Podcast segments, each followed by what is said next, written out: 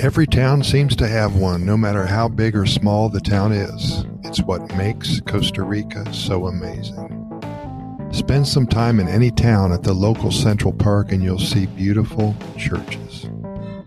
If you ever have a few minutes, be sure to Google churches in Costa Rica. Even if you aren't religious, you'll be amazed at what you see. The churches are beautiful here and they're worth a few minutes of your time to learn more about what they mean to everyone here. La Iglesia de San Blas is the oldest church here in Costa Rica. It is about an hour south of Tamarindo and dates back almost 500 years. It represents the first interactions between the indigenous Chorotega tribe and Spanish conquerors. It is in the beautiful little town of Nicoya. This all started with the expedition of Gil Gonzalez Davila and Friar Diego de Aguero to the Nicoya region in 1523. There they met and became friends with Chief Nicoya, the king of the Chorotega people. It is believed that the church was officially founded in 1544. The original building was a simple structure with a thatched roof. After being destroyed in a fire, the church was rebuilt, but all of its original documents were lost. The building suffered serious damage from two earthquakes and was, of course, rebuilt again between 1827 and 1850 using the walls of the original structure. The church's Baroque colonial style is characterized by its facade in limestone color, preserved since the time of construction. Once again, due to an earthquake, this time in 2012, just a few years ago, the church was closed for renovation. A modern facelift is being performed now with private donations and government funding. While staying true to its original design, the updated building features a fiberglass roof and carbon fiber reinforcements to the foundation and the walls, while still preserving the original look of the building.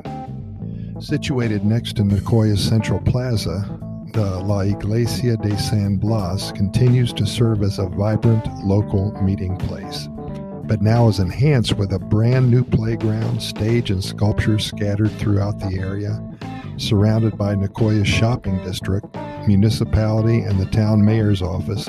The plaza is a wonderful oasis of green and serenity in the middle of Guanacaste's second largest city. There are hundreds of stories like this throughout the entire country. So much history and culture, I urge you to do some research and even perhaps visit these churches at one time or another while you're here. One of the things that I used to do when I had free time was to take a bus to certain areas of Costa Rica. I started in my hometown of San Jose and spent a couple of hours in the morning traveling to little towns where I knew had beautiful churches, right in the center of town, of course. Grecia has a nice layout, a central park with a red metal church for all to see. Nothing like sitting in the park with a cup of hot coffee, watching the world go by, and enjoying the people. Santa Ana, that's a western suburb of San Jose, right by Escazú. Has a historical church in its downtown area. Santa Ana was home to the first Spanish settlement in the Central Valley in 1561. Its church was built in 1880 and is still standing. It is an amazing structure that will take you back in history when you look at it. This downtown area hosts the farmers market every Sunday morning as well. Escazú, just east of Santana, has a beautiful central area. Of course, the church is the focal point of this popular town, which was formed back in 1755. And there's also a lot of history associated with Escazú. Again, I suggest to you to do some research and then visit the area. Very interesting. The church was built around 1800 and is still used for worship and special functions. There's so many stories like this. Cartago, just west of San Jose, was the first capital of Costa Rica from 1563 to 1823. The church has a long history and well worth a visit. The Basilica de Nuestra Senora de los Angeles was built in 1639 and was partially destroyed by an earthquake around 1839. It was restored to its original look and serves as an iconic historical building. Every year there's a pilgrimage here, and people come from all over the world to attend. In the days leading to August 2nd, over 1 million people walk to this church from all points in Costa Rica. For some, it takes days to get there. The backstory is very interesting, and I will tease you a little bit and not go into it right now.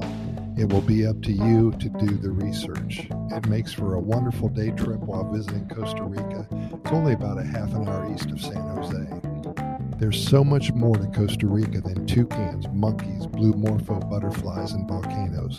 The history and culture is so interesting, and it will make you appreciate your trips even more if you know the background of this country.